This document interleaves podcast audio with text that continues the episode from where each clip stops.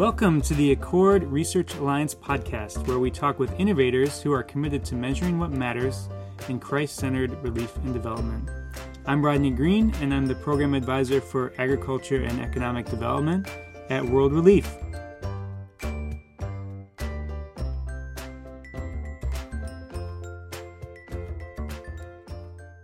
Welcome to the program today. I'm here with Dr. Nancy Scammacca Lewis. She is the lead statistician for the Reveal survey and also works as a research methodologist in education at the University of Texas. Uh, thank you, uh, Nancy, for joining us. My pleasure. We are, I'm really interested in talking about the Reveal survey today, but before we jump into that, um, maybe tell us a little about yourself. Uh, sure. Yeah. As you mentioned, I'm a research methodologist. I did my uh, PhD at the University of Texas in quantitative methods in education, and at the same time helped to plant a church there, and eventually was ordained actually as a deacon in the Anglican Church in North America. So I came to Reveal in 2008 as both uh, someone with experience working in pastoral ministry and with research and data and statistics. So it was really a, a great fit for me to join the team. Right. So tell us what is the Reveal Survey and, and what is it about? The Reveal Survey has been around coming up on about 15 years now.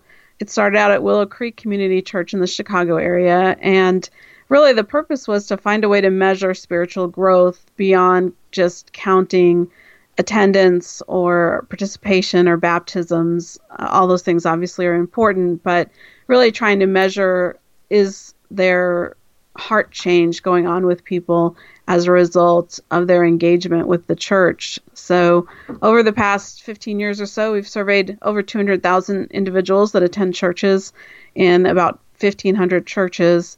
And we have a really unique data set as a result of that that's yielded many insights in research about how the church functions and how people grow. So that's pre- predominantly what we measure in the survey. One aspect of what we measure is what congregants do on their own, their level of agreement with core Christian beliefs, how much they engage in daily spiritual practices like prayer and engagement with scripture and then the extent to which they're putting their faith in action through things like serving those in need and evangelism.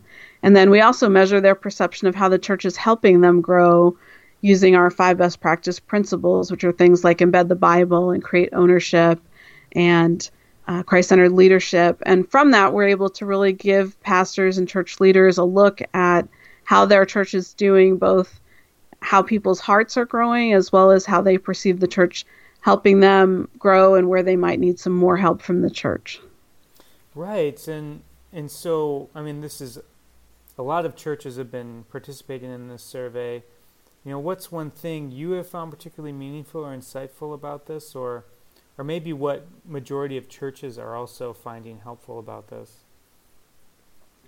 Um, most recently, we've developed eight archetypes of churches, and we've basically took all of this data that we have on all these people and all these churches and realized that we were seeing some patterns in the data. So some churches, it seemed like the the church was was kind of full of people who were a little bit complacent about their faith. So they'd been a part of the church a long time, but they weren't really growing in their faith, and they didn't seem to be troubled by that. They they thought their church was just fine, um, and that's one of the archetypes. Another is extroverted churches, and extroverted churches tend to do a lot of, of outward facing activities, a lot of service to the community, but the people that are attending the church aren't really growing in their faith. They're still still very young.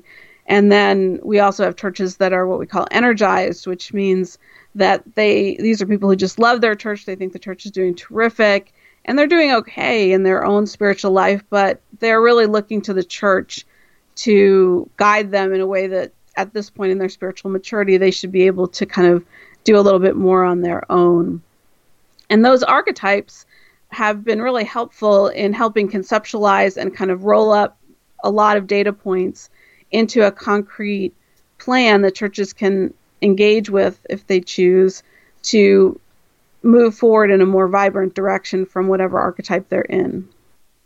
So, um, the archetype kind of structure is very interesting. And how do you define spiritual growth and all of that?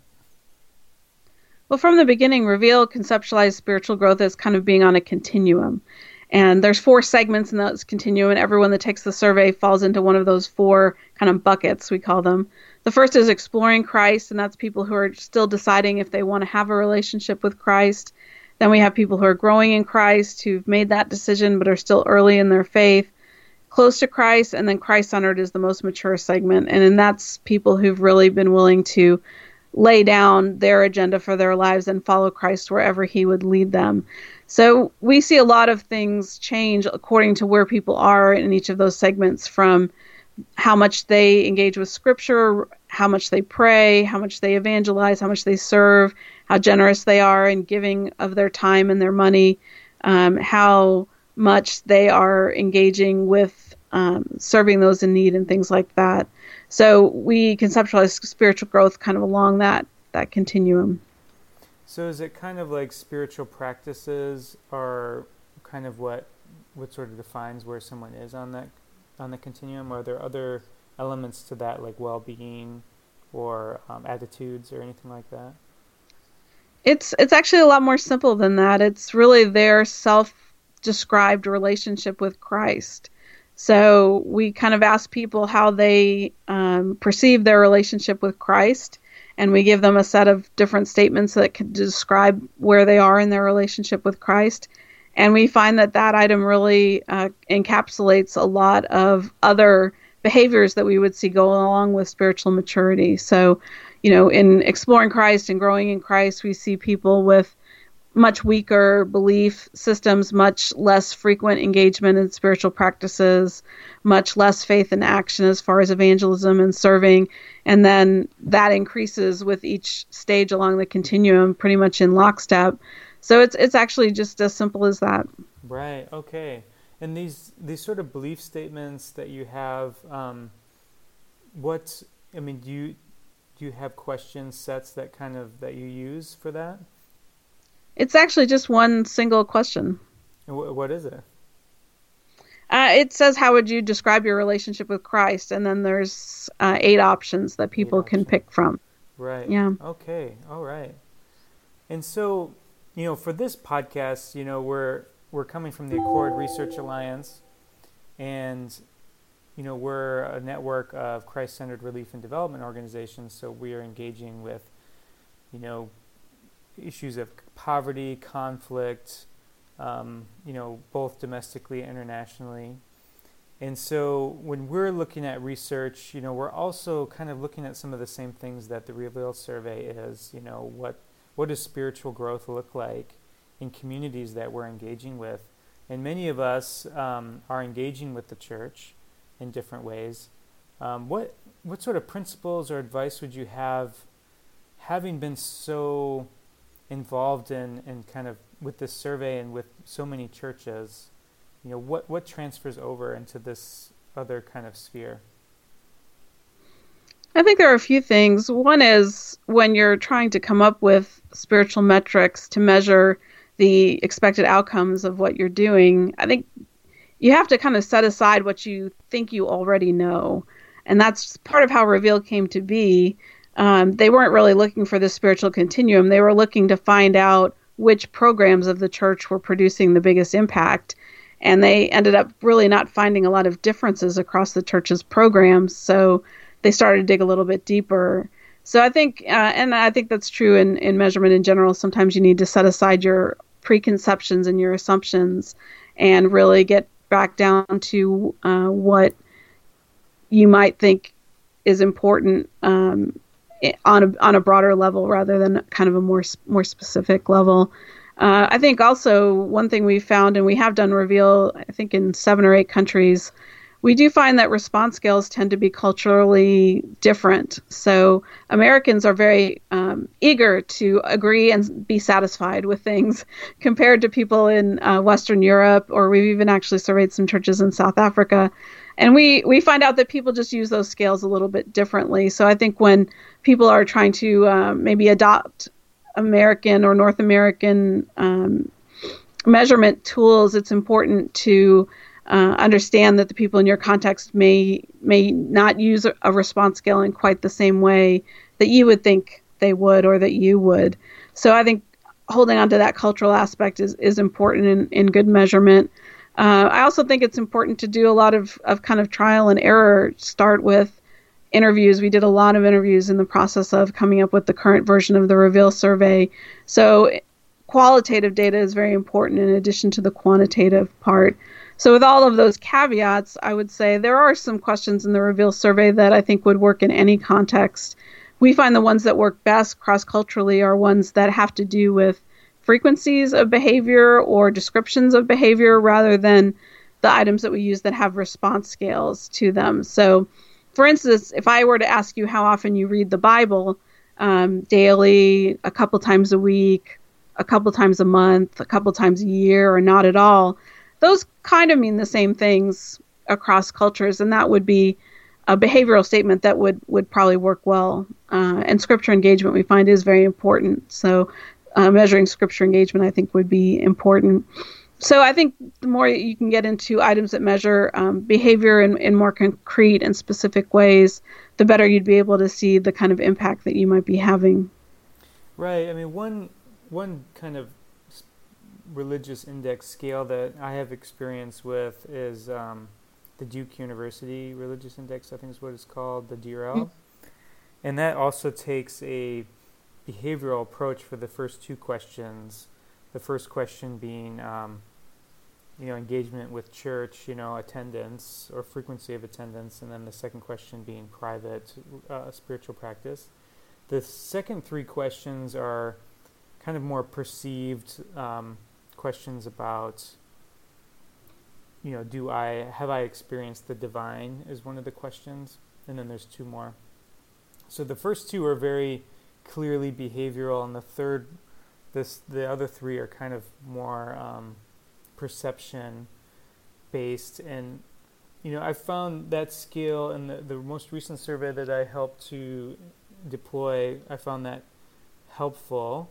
Um, but yeah, I was wondering, does the behavioral, does those kind of two behavioral questions, in kind of a simple way, kind of capture a lot in the sense of uh, of heart change? Yeah, I think you can capture a lot with just a few items. We used to have a ton of items on the survey, and we've cut it back to about a third of the items because we found that a lot of things we were asking about didn't really make much of a difference in spiritual growth. So I think there's some trial and error there also, and field testing is very important. And so let's just talk about the field testing piece for just a little bit. So, you know, let's say theoretically we have a survey, we've maybe done it once. Um, we're trying to include some spiritual metrics, uh, you know, type of question sets. Um, and so we're let's say in three months time we'd like to try it again somewhere you know what what would you recommend as a process of you know trying to see if those those kind of question scales and, and things are are actually going to connect with that particular culture well i think one thing you can do and this is just good measurement practice in general no matter what you're you're measuring is uh, to start out with having a person complete the survey uh, and think aloud while they're completing it. And you know, you can sit with the person. You can use an audio recorder if the person might be more comfortable if you weren't in the room, and ask them as to read the item and to read the response options and to verbalize what they're thinking about while they're answering that item. And that can give you a lot of insight into whether the person is is interpreting the item the way that you intended it to be interpreted, as well as kind of how they're understanding the response options. And, you know, do that with, you know, a dozen or so people. And you can get a lot of insight into how well your items are working just by what you hear from people as they're completing the survey. Yeah, I like that. And so would you think of just doing that once or twice or would you have like You know, I would yeah.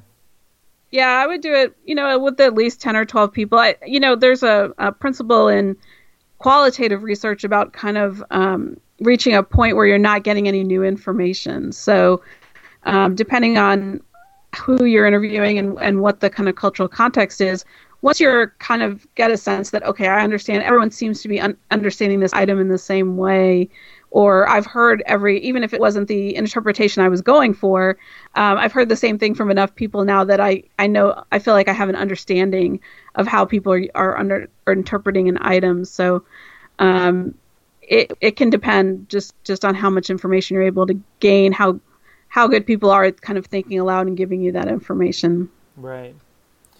And how much of the reveal survey, like some of these questions that you've tested and used and found helpful, you know, how much of it is kind of open source in the sense where people can continue to use and test out some of these question sets, or is it is it really just kind of a package that that reveal that reveal uses in a particular way?